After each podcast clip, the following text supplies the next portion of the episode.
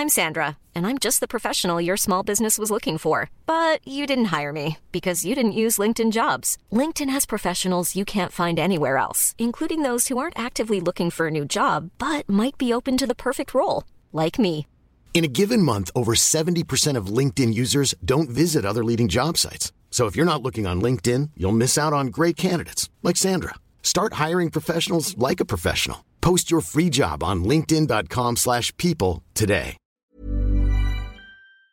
This podcast is for entertainment purposes only and does not replace your own financial, tax, legal, or financial product advice.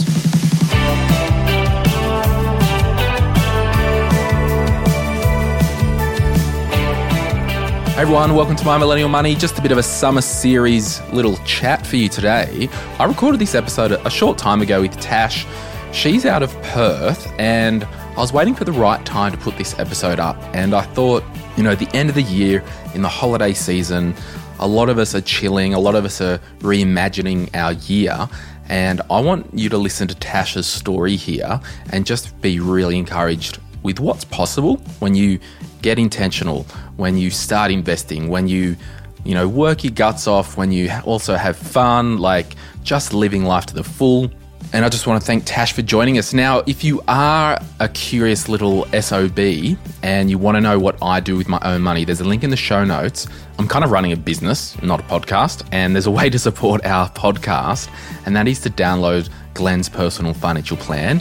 And that's just a document. There'll be a link in the show notes, and you can jump in, download a document that just shows you everything I do with my own money.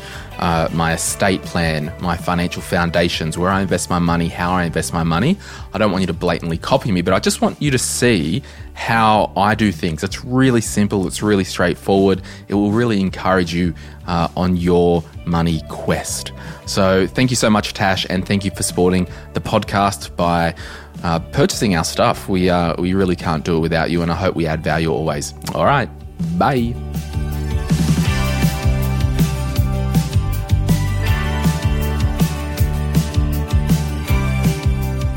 G'day, Tash. Thanks for joining me. Thanks for having me. So excited to be here. Yeah, same. So we're going to spend the next little while just talking about your story, your money. Uh, we'll have a bit of chat. We've got some questions that some people have sent through. Uh, what do you do with yourself? Um, well, I live in Perth, like you said. I work as a support worker and I'm studying occupational therapy. So good. Now, support worker, is that like a disability support type work? Yeah. So I work with people with autism and I work in a group home at the moment. Wow. And the occupational therapy, uh, is that full time or part time, I presume? No, very part time. I'm taking like seven years to do a four year degree. Yeah. Um, yeah. Oh, we can get into uh, the rationale behind that because, as we'll find in this episode, uh, you're absolutely slaughtering it when it comes to money. Uh, what was money like for you growing up? Like, what was it like in the family situation? It was super chilled. So my parents are very open and they always discuss things. So even as like a kid, my parents were always like, "Oh, this is how much we earn. This is what our mortgage is. This is how much things cost." So my whole childhood, like things were very openly discussed, and I always knew like if my parents would be like, "Oh, we're saving for this," or "We have to pay our mortgage first, and then we can go on a holiday." Um, but it was very like positive as well. Like I always knew what was happening, which was really nice. So you, from a, I guess, a young age, really learned from your parents that in order to have these experiences, you've got to go to work, earn money, save money, and then spend. Is that a fair statement? Oh, definitely. Like when we were going on holidays, my parents would sit down at the table and like budget the holiday with us. Like even when I was like nine or 10, we'd all sit down together um, and they would be like, cool, this is how, how much one holiday costs and this is how much the other holiday costs. And like, this is how much we save to get there. Um, and then for stuff like they never let me have Foxtel when I was a kid and I was always really upset because my friends had it. But they were like, oh, would you want Foxtel all year or do you want to go on a holiday at the end of the year? And they kind of, kind of always openly talked about that with us. Wow. So you've really learned that trade offs and delaying pleasure. Yeah, and like if you want something, you have to save for it. And if you get one thing, then you can't have something else. See, I thought you can just go get a credit card and buy it today. Yeah, sure. Why not? I love a 20% interest rate. It's great. So good. Now, what were your uh, uh, parents' occupations or what are they doing? Um, so my dad works in gold mines. He's a chemical engineer. Um, so when I was a kid, we moved around with him. Like we lived in Ghana, in Papua New Guinea, and in Thailand for a little bit. Um, Wow. And then we moved back to Perth for high school. Yeah. Um, so my mum didn't work when I was a kid, but now she works as a property manager. I'm so jealous of like the experiences that, you know, people like you have had growing up, like moving around the world and doing all that wild stuff because I'm as vanilla as they come when it comes to life experiences, I tell you. It's Yeah, it was such a cool childhood. Like I didn't realize, like at the time, I was like, "Oh, this is normal." Like I learned to water ski when I was seven. Um, my parents had a jet ski when we lived on the mine site in Papua New Guinea. Like it was just so normalized, and everyone had boats, and it was so much fun. And then I moved back to Australia, and I was just like so confused. And I was like, "What do you mean you've lived here your whole life? Like this isn't normal." Yeah. Wow. And so you are living at home still? No, I live in my apartment. I bought an apartment at the start of the year. That's right. I thought for some reason you were rent vesting or rent boarding, whatever they call it. So No, um, you have to live in it for six months for the first home buyers. So I'm living in it at the moment. do you reckon you'll go back home or uh, what's your plans there with the apartment? Um, well, I have to do 16 weeks of prac next year to finish my degree. So I'm going to rent out my apartment and hopefully get pracs in like Broome or somewhere cool. Um, so I'll probably just rent Wow. while I'm doing prac and then rent my apartment out. Yeah. That's amazing. And I want to get back to how you saved for the deposit and all that stuff. But just kind of going back to the uh, the goal there that growing up, uh, open relationship with your parents around money, and I, I'd imagine other things as well. They sound like they're uh, they're good people. Uh, what was the family's relationship with consumer debt? My parents never, so they had credit cards, but they used them like just for rewards points and paid them off straight away. Um, but they didn't have like car loans, like everything was bought outright. They Yeah. only really had debt for mortgages, but Yeah. like they hadn't, yeah. So they always talked about that and like how much the interest rate was and like changing and refinancing and stuff. That was all open conversation. But Mm. yeah, all their cars they bought outright. Um, credit cards were paid off instantly. Like personal loans weren't a thing. I couldn't believe they were a thing when I learned about them. Yeah, it's so crazy. And what um, I guess now, fast forward, like, would you say you're a spender or saver by nature? definitely a saver. I go through like like I don't know, change my mind lots. Like if I'm spending, then I'll spend a lot of money at once. Like I find it hard to have a nice balance. Yeah. Either I'm like really frugal and I save really hard, or I have a weekend where I just like spend heaps of money because like once I buy one thing, then I'm like, oh, I might as well buy the next thing too. Yeah. Um, but definitely more of a saver. What's your Instagram? Oh, my Instagram's called Tash Invest. So, everyone, open Instagram while you're listening if you're not driving or whatever, and just have a look because you've got some serious money behind you for your age, um, and you are a saver. Has sometimes the pursuit of amassing wealth for you in the short time that you've been in the workforce and out of school, or even, you know, before you were working, uh, has it been hard to actually let go and enjoy money? Because you said when you do splurge, the pendulum does swing. Uh, but as a general rule, have you struggled to enjoy some of your money? I've definitely gotten a bit better. When I was younger, I used to find it really hard. And like all my friends would be like, why are you not spending money? And like my mum, especially, would always be like, no, you should enjoy yourself. Um, I think I'm a bit better now. Like I love spending money on travel and experiences, but I'm still not very good at buying things, which I think is a great thing anyway. Like I don't mind like having to like think about things really hard before I buy them. Um, but definitely when I was younger, like I used to be so frugal when I was like 18, 19, and everyone would always ask me why. Um, but it definitely paid off like sticking to it because it just didn't feel right spending money on things that I didn't care about. Like it would just like physically hurt me when like, especially when you go out when you're first 18 and everyone's buying like $12 drinks at the bar. And I would be like, no, sorry, I don't do that. And like having to rationalize that with people your age as well, it just like doesn't make sense back then. But now I'm kind of like, cool, I'm glad I was like that. Um, cause like I set myself up pretty well now. Yeah. So, are you? Yeah. Do you think it's a fair statement to say like you really did those quote unquote hard years financially uh, quite early, coming out of school and into your early twenties, and you're still early twenties, and now you can kind of let the foot off the pedal a little bit? Oh, definitely. Like when I was, yeah, when I was first 18, I didn't spend like anything. I saved all of my money. And when I went away, I had the most budget trips ever. And now I'm a bit better at spending money and I'll like pay for like the nicer things or I don't have to think about it. Like I just bought a wakeboard the other day and that was $700 and I was like, cool, I want it. I'm going to buy it, which is like super privileged, but it's really nice that I've got to that position where I can pay my mortgage, like invest and still buy things that I want to buy as well. Yeah, and I think it's it is all possible uh, because it then comes down to being intentional with your money. And correct me if I'm wrong, but just by hearing you, you didn't wake up one morning and and go and trip over a wakeboard and, and spend $700 like I would. You've probably researched it, thought about it, and but were very intentional. Is that a fair statement? Oh yeah, I was like renting because I've been going to the wake park that's here a lot recently, and I rented them for like two months, and then I was like, no, I want a wakeboard, and then it went on sale, and I was like, yes, this is great, so I bought it. Yeah. Um, but I definitely like had it in my mind for a few months beforehand. That's something I wanted to do. And this is why, like, I'm learning so much from doing this podcast myself because I'm by nature, I'm a spender. By nature, I've got no self control. By nature, I'm horrendous. Uh, I'm only now learning that I need to be more considered with my money. And yes, you're probably more Gen Z than millennial, but we can all learn something from everybody, I believe.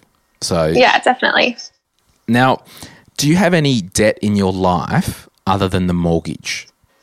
I still I have a HECS debt, so I've got like 30k on my HECS debt, and then my mortgage. And with the HECS debt, is that just part of your strategy just to tick along in the background and not worry about it, quote unquote? Yeah, well, I'm definitely not going to like actively pay it off, but I think my last tax return I had to pay like six grand off of it, like for the compulsory repayments. Yeah, totally. Um, but yeah, and how much did you earn, I guess, last financial year or this calendar year ish? yeah. Well, last financial year I made ninety six thousand, which is pretty cool. Super exciting. That's amazing. Now, what? That's a lot of bloody money for not full time hours. Is that correct?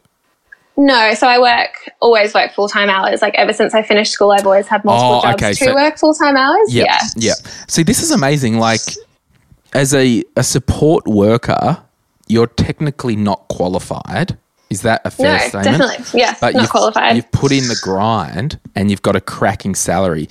Now, is that salary high because there's um, a shortage of people to do that role in Perth, or can I go and be a support worker down the road here and get that money? Um, no, so it's just because I work a lot. Like if you work a normal support worker job and you work nine till four, you won't earn a lot of money. But I've kind of like manipulated it where I have multiple jobs and you can do sleep shifts as a support worker. So I'll often do sleep shifts, get paid for sleeping overnight and then work a day job too. So I've definitely worked more than like the normal person would. Yeah. And like at the moment I have a full time job, but then I also work overtime and I also have like private work on the side as well. Um, so it's definitely not like easy to just go and get a job and earn that money, but you definitely can if you like apply for a few jobs and you work towards it. And has that been a detriment to your social life? No, oh, no. No? Depends how you see it. Like sometimes yes, but then like I like to do a lot. Like I don't really have much free time. So whenever I'm not at work, I am socializing and I will see multiple friends in the same day. But like doing the sleep shifts, like even just like this week, I worked Sunday to Wednesday, um, which was like 85 hours because I just worked straight pretty much. And then, yeah, but now I have a week off. Like I'm going away on Sunday and then I've got a whole week off paid as well. So it's just kind of like you work in one go and then you have more days off instead of working every single day like most people do. Yes, yes, yes. This is so encouraging because if we just pause and have a bit of a, a, uh looking at your situation, you're just so intentional with your time and you really because I believe you know if you just put the hustle in until you're like you're 25 and get out of uni you'll have some big rocks sorted in your life. So you'll have a cracking investment account you've got your apartment that you're paying down. Are you paying principal and interest on that or interest only Yeah, principal and interest because I'm living in it as well. yeah, great, great. And I think once you get those big rocks in your life at an early age, the value just compounds over like five or 10 years. Yeah, definitely. Well, my whole mindset when I look at buying something, I'm like, why would I buy like a new car now if I could have my investments in place and then have my investments pay for the new car in the future? Like that's kind of how I think of things. It's like, why pay a thousand dollars now for something if my thousand dollars can be worth so much more in five years? But I want it right now, damn it. But no, it's not the smart thing to do. I know I would love a four wheel drive and I would love a jet ski, but like they're Yeah. not smart things to buy right now. If I wait, I can have an investment portfolio and a jet ski instead of just the jet ski with my 20% interest on my credit card. Ah, I just I see, yeah, I'm learning so much. Now, what type of car do you have at the moment? I have a Mazda 2. Okay, so they're worth like yeah. 10 grand, 15? I don't even know. Oh no, less. It's a bit old. Maybe like seven or eight at the moment. Yeah, Yeah. I've had it since I was. I bought it when I was 17, 18. I've had it since then. Yeah, Yeah, great. And you obviously own that. yeah. Yeah, wow, lots going on. So, cracking income.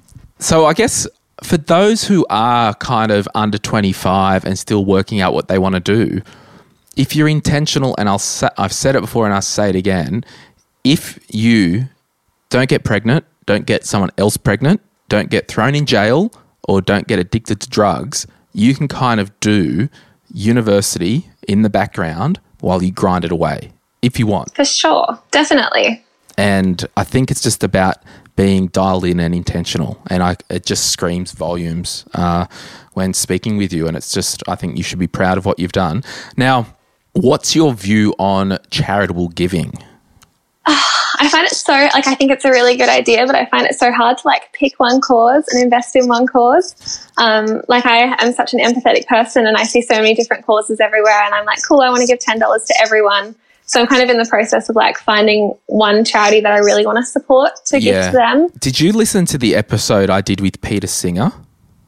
No, not yet. Oh, okay. You've got to do that. I'm going to text you the uh, the episode after, and he's got a book called "The Life You Can Save," um, and it's about effective altruism, which means basically, yes, you can give twenty five dollars to the Guide Dogs Association, and that's amazing because it will go towards training one dog that costs twenty five grand um, to help one person who's vision impaired.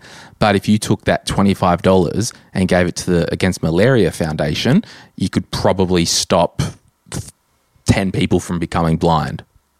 Yeah, it's amazing. So I I actually give um, he's got a website called the lifeyoucansave.org.au and they screen the top charities in a, um, around the world and if you can't choose I just give into their general pool and they spread it across all of them. Oh, that's so cool. I'll definitely have to have a look. Yeah, so I, I will send you that episode because this is the thing where I think with our uh, money, we just need that balance of give, save, spend uh, because Yeah. the, the giving more, I think, affects us because it actually keeps our personality in check. It keeps our personality and our ego humble that we're actually not just doing everything for us. Um, Yeah.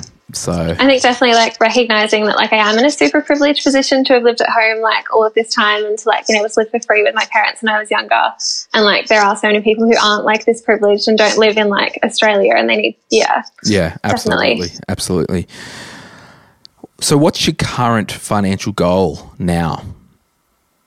Um well right now I want to get a margin loan, so I'm saving for a deposit with that. Jeez. Yeah, I'm super stoked. But yeah, so I'm just saving at the moment. But other than that, I just want to like I'd love a million dollar share portfolio so I can kind of be financially independent and live off that. Yeah, wow. Slowly working my way towards that. So, talk to us about, um, for those who aren't aware, uh, talk to us about the margin loan and what you're doing there and how you're going about it. Um, so the margin loan lets you borrow money to invest, kind of like buying out like an investment property, I guess, but you only pay the interest off instead of paying the principal and the interest. And the idea behind the margin loan is that I think the interest rate's like three point something with like one of the banks at the moment, but investments should make around 7% a year. So you borrow money and pay 3% interest, but then you should make 7% interest on the investment. So you're making 4% on money that's not yours, which is amazing. Yeah, that's um, that's interesting. See, I, I don't have the stomach to uh, inve- gear into shares myself. I think it's so cool. And also, like, the interest is a tax deduction as well. So that's pretty exciting. Yeah, so in terms of um, a deposit for that, like how much are you aiming to borrow? A hundred grand? No, definitely not. I'm going to start off small. So I think the minimum you can borrow is 20 grand Right. um, with the bank I want to go for. So, but I don't want to keep my LVR, like the lending ratio, really low as well. So I hopefully won't get a margin call. So I think I'm saving about 10 grand and then I'm going to take money out of Raise Yeah. and then transfer over my current portfolio as well. yeah. Um, but definitely won't be borrowing 100 grand and then just like add into it little bit by little bit. but and this is the whole logic behind it. Why wouldn't you borrow a hundred grand? because I don't want my lending ratio to be too high. Because if that triggers a margin call as soon as there's another crash, I don't like have that much spare cash sitting around. Like I don't like cash sitting around, so I'd love to keep it a bit safer Yeah. um, instead of risking a margin call so like early on. Yeah, and I think this is the the lesson in uh, borrowing money. Uh, risk comes into it, and if you actually, um, you know, the actuaries can work this out, but they actually can make it the risk as a percentage return. So it's actually a lesser return because of the risk you're taking, if that makes sense. Yeah. What's like the thing where you lose money? It takes like you have to make heaps more money to get your money back to where it started. I can't remember exactly what the numbers were, but like magnifying the losses is a huge risk as well. Yeah. Uh, so, given that you want to borrow to invest, what will you be investing in? Um, lots of index funds, I guess. So the usual like S and P 500. Um, I'll probably have like an Australian one. I think I want to buy the like the MICH, the is it Magellan one as well, the Oh, property yeah. fund. Yep. Yeah. See, I thought, and who's helping you set that up? Um, I'm seeing a financial advisor, so they're helping me set it up. And who's that? Everest Private Wealth. They're really cool. Yeah, so Everest Private Wealth, um, if you're in Perth or Western Australia, Alex and the team, they're on my approved uh, advisor list. So I've screened them and they're legit in terms They're really of. lovely as well. Yeah. Yeah. I saw a, I tried to, I went to a few initial meetings and so many financial advisors were kind of just like, oh, give us your money and we'll invest it. But Alex and Scott were kind of the only ones that properly explained what they were going to do. Um, and I'm not really like keen on just giving people my money. And like I can understand stuff as well. So it was nice for them to actually sit down and explain everything. So they're Yeah. super lovely. Yeah, and like I personally don't borrow uh, to invest in equities, and I don't do that. But I'm not really prescriptive like everybody. I just on my advisor panel, I more vet them from they're not wild, they're not going to screw you, and they're legitimate people. Uh, so I think you're in good hands there. Uh, in any case, Yay. so if you are in Perth. Um, and you want to speak to an advisor, you can certainly reach out to Everest Wealth and tell them that I sent you, so at least they've got some accountability. Lol. Well, we're going to take a quick break and then I'll come back and I'll ask Tash about her specific investment accounts and we'll dig a bit deeper into her money situation. So we'll be right back.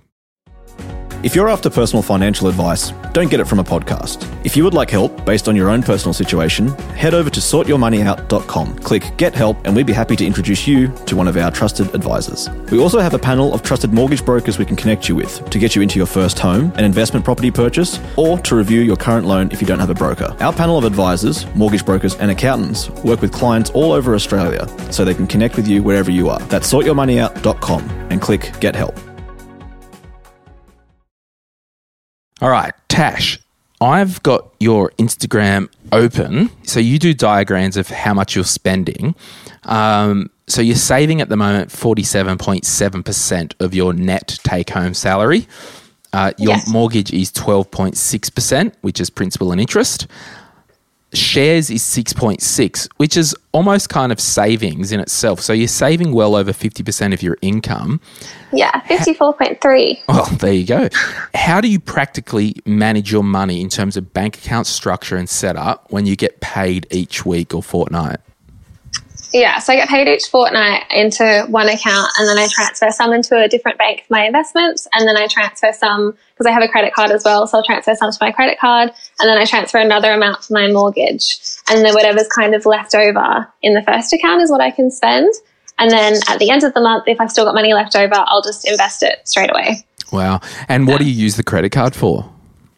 Um, I used to get free flights, but they just stopped because of COVID. Um, I just like all the rewards, like the rewards points. I love the lounge passes and the free travel insurance, just all the perks. But I mean, in terms of practical spending, when do you slap that card around? um, anything that's like like pretty much everything. I use it for absolutely everything. Right, right. Yeah, and then just transfer and pay it off straight away. Yeah. See, you're, I guess, probably the 5% who do not abuse credit cards uh, because you're so dialed in, uh, where I publicly don't recommend them at all. And I would Yeah. even not recommend you use it because at some point the chances of getting caught out will happen. Uh, but all that to say, uh, this is why I like the My Millennial Money community because we've all got our different ways of managing money. And I think if you, and this is funny, Tash, you know, like I would say, like, if My Millennial Money was a karate class, okay, um, on the first lesson of people with um, the karate class, I'm not getting out the uh, the bricks for all the new students to whack their hand on. All right, but because you've been so dialed in with karate yourself, you're over in the other corner smashing bricks. So if you're this is a bad analogy, but if you're new to money, if you're new to getting stuff sorted out, don't bloody rock up to the first lesson and go, give me the bricks because something's No. going to break. And Don't get a credit card and a margin loan straight away. Definitely not. Yeah, so I guess that's all I'm trying to say. Where yes, I'm over there in the brick corner, but I'm uh, I still can't control myself with uh, smashing bricks. So that's why I don't do that. Now you've also got your investment platforms. You've got ANZ. What's that? That was just the first shares I ever bought, and I haven't transferred them out yet. So when I was 18, I bought like the S&P 500 index, and then I just let it sit there forever. And I haven't figured out how to transfer it out yet. Oh, so that's on E Trade. Yes, Yeah, yeah, the share investing now, yeah. Yeah. Uh, so why wouldn't you? And then you got Raise of six grand and Spaceship. So and then you've got Stake, and then you've got CommSec Pocket, and then you've got CommSec. Yeah. So like as I I didn't like learn about everything all in one go. Like as I learned about things, I opened up accounts and bought different things and then Yeah. I found out better ways to invest. But there's no point like selling ETFs that I bought when I was 18 just to buy something similar. Like I might as well just leave them. Yeah, totally. Um, And like I like trying everything out as well. Yeah, and and I think that's a good thing. Like, it's like when I bought all the camera gear in the studio. Like the first camera I bought was just a, a DSLR, really basic, you know. But now, fast forward, we've got stuff that's on the set of Game of Thrones that they shot Game of Thrones with. So, like, absolute pro stuff. cool. And it's just that journey that you need to just get in your foot in the water, have a play around, and then what you do once you learn how to use the basic stuff really well, it's a natural progression that you want something more advanced. And Yeah, definitely. and what are you actively putting new money into the market in at the moment? Just buying lots of basic like index funds and ETFs, I guess. Like I love NDQ at the moment, like the tech one, or I'll just buy like IOZ or IVV. Or I also love um, Vanguard's VDHG as well. That one's really good. And, and through um, the CommSec, Yeah, through CommSec at the moment. yeah. So you're not putting any new money into Pocket, ANZ, or Raise, or Spaceship, or Um, Stake. I use Pocket. So Pocket has NDQ on it. So if it's NDQ, I'll just buy it there because it's only the $2 brokerage. I don't put any money into Raise at the moment, but I do $100 a week into Spaceship because the returns on that have been huge, like 50% year to date, like insane. Um, and then that kind of gives me exposure to all the funny stocks, like not funny, but like Afterpay and Tesla because Yeah. I don't buy them in an index. Yeah. yeah, wild, wild, And then wild, Stake, wild. I bought Berkshire Hathaway. if That's how you say it, right? Yes. That's where I buy that. Yeah, because you can't buy that on CommSec without Yeah. paying heaps of fees. Yeah. Yeah. So, do you think as you, I guess, put more money in, will you start to consolidate and not put any new money into the ancillary stuff? Yeah, So I don't really need to put any more money into Raise because that's just index funds. So I'm going to stop that and eventually transfer that out for my margin loan. Um, Spaceship, I'm going to keep doing for a while until it stops having such hectic returns. But yeah, I'll just kind of focus on just buying ETFs in CommSec, I think, from now on. And then once I have the margin loan, I'll have to buy them through the bank that I'm going with as well. Yeah, totally. Um, yeah. Totally. You have got so much going on, but it's good. Now, a couple of questions have come in on Instagram because I shared it that I was interviewing you. Uh, there's a question here is 20 to $25 a week a good amount to start investing in Spaceship? So, with your experience using Spaceship, um, do you think you could put just $25 a week into that? Yeah, definitely. Like you can put as little as you want into Spaceship. That's like the beauty of it. And Raise as well. Like both of them, you can put $5 in and that's it. It's definitely mm-hmm. like a good way to start.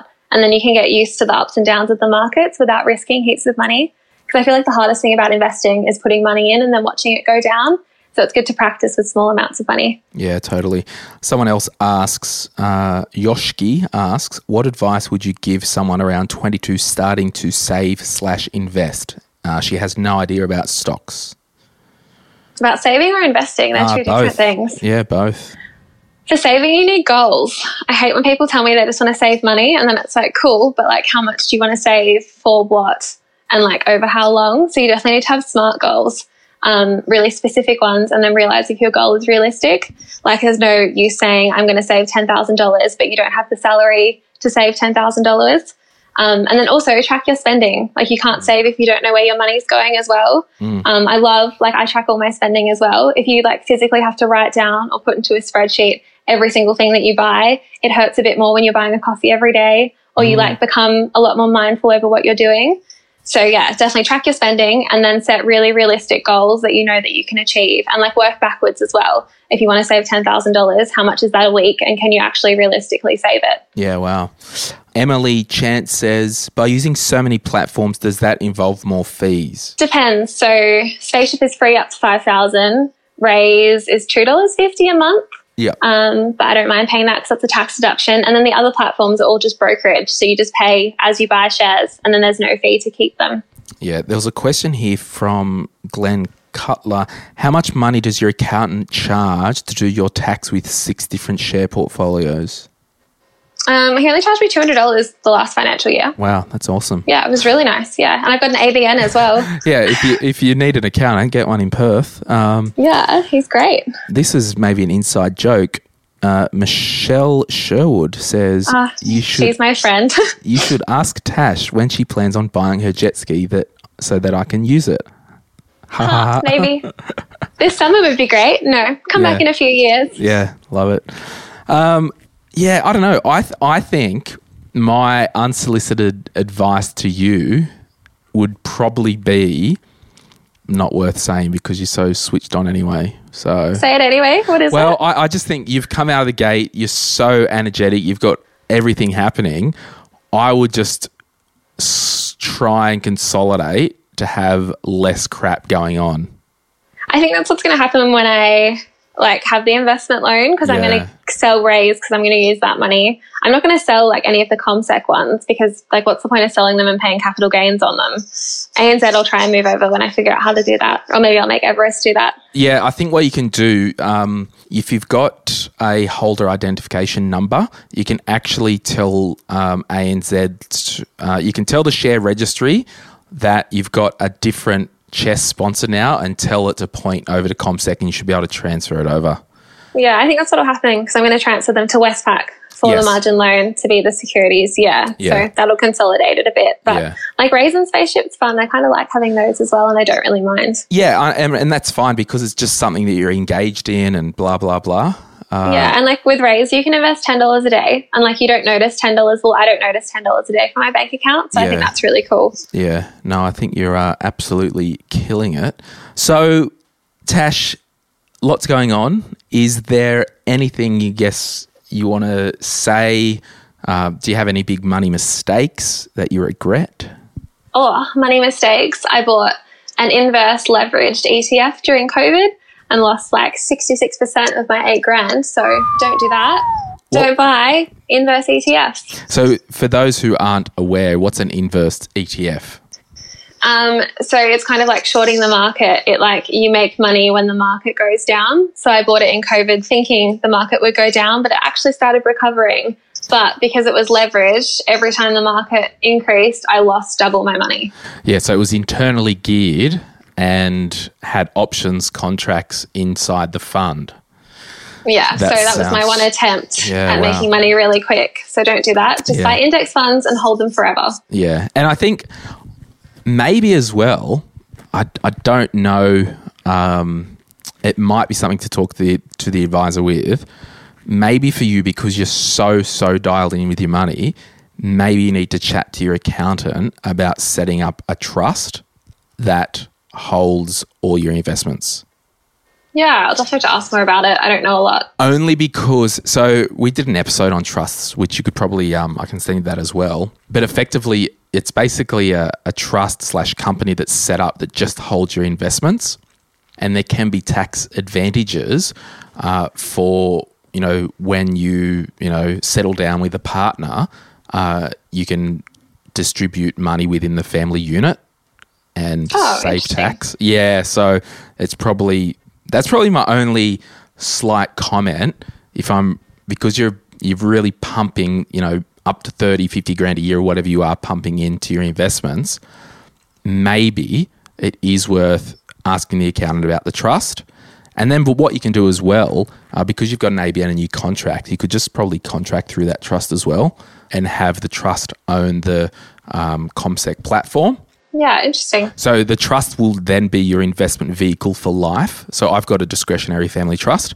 Uh, my SelfWealth account is owned by the family trust. I don't hold any investments in my own name, and they're in there and not going anywhere forevermore. So it's just the only thing I'm thinking if you do press reset and start to wind down all your options to put into the trust, then you won't ever have to move them ever again. Because I'd rather you have a slight tax event slash tax adjustment now rather than when it's too late. Because when you're an OT, what if you open your own clinic?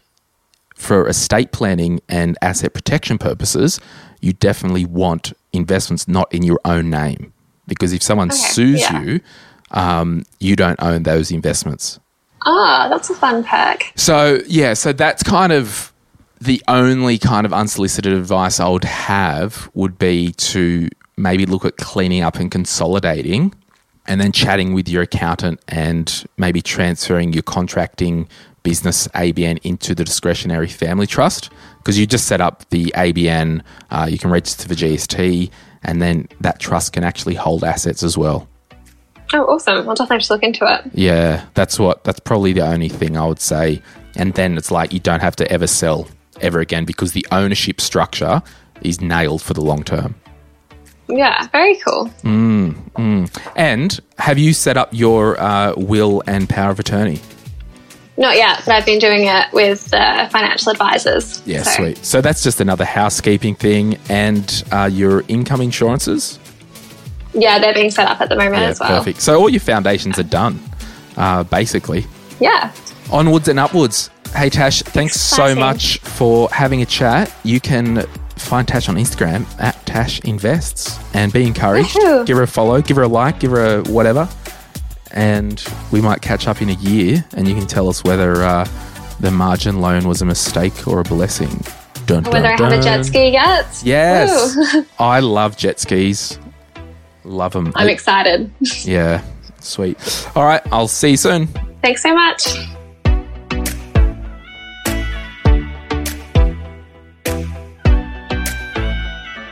We acknowledge the Darkinjung people, traditional custodians of the land on which our studio sits, and pay respect to their elders, past and present. We extend that respect to Aboriginal and Torres Strait Islander peoples who may listen to our podcast.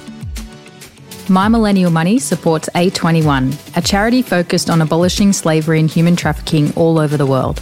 Check out a21.org.au for more info. If you would like some other giving options, or if you're unsure about which charity you can support, head to thelifeyoucansave.org.au.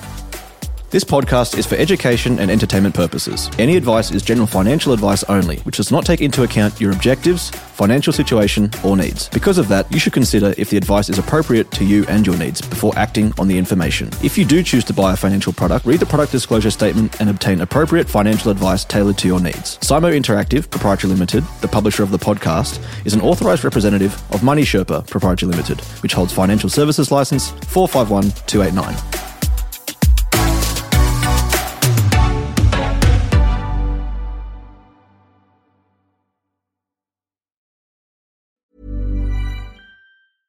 Mom deserves the best, and there's no better place to shop for Mother's Day than Whole Foods Market. They're your destination for unbeatable savings, from premium gifts to show-stopping flowers and irresistible desserts. Start by saving 33% with Prime on all body care and candles. Then get a 15-stem bunch of tulips for just $9.99 each with Prime. Round out Mom's menu with festive rosé, irresistible berry chantilly cake, and more special treats. Come celebrate Mother's Day at Whole Foods Market. Hey, it's Danny Pellegrino from Everything Iconic. Ready to upgrade your style game without blowing your budget?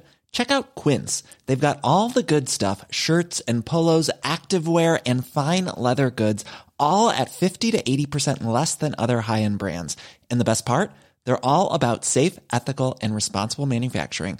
Get that luxury vibe without the luxury price tag. Hit up quince.com slash upgrade for free shipping and 365 day returns on your next order. That's quince.com slash upgrade.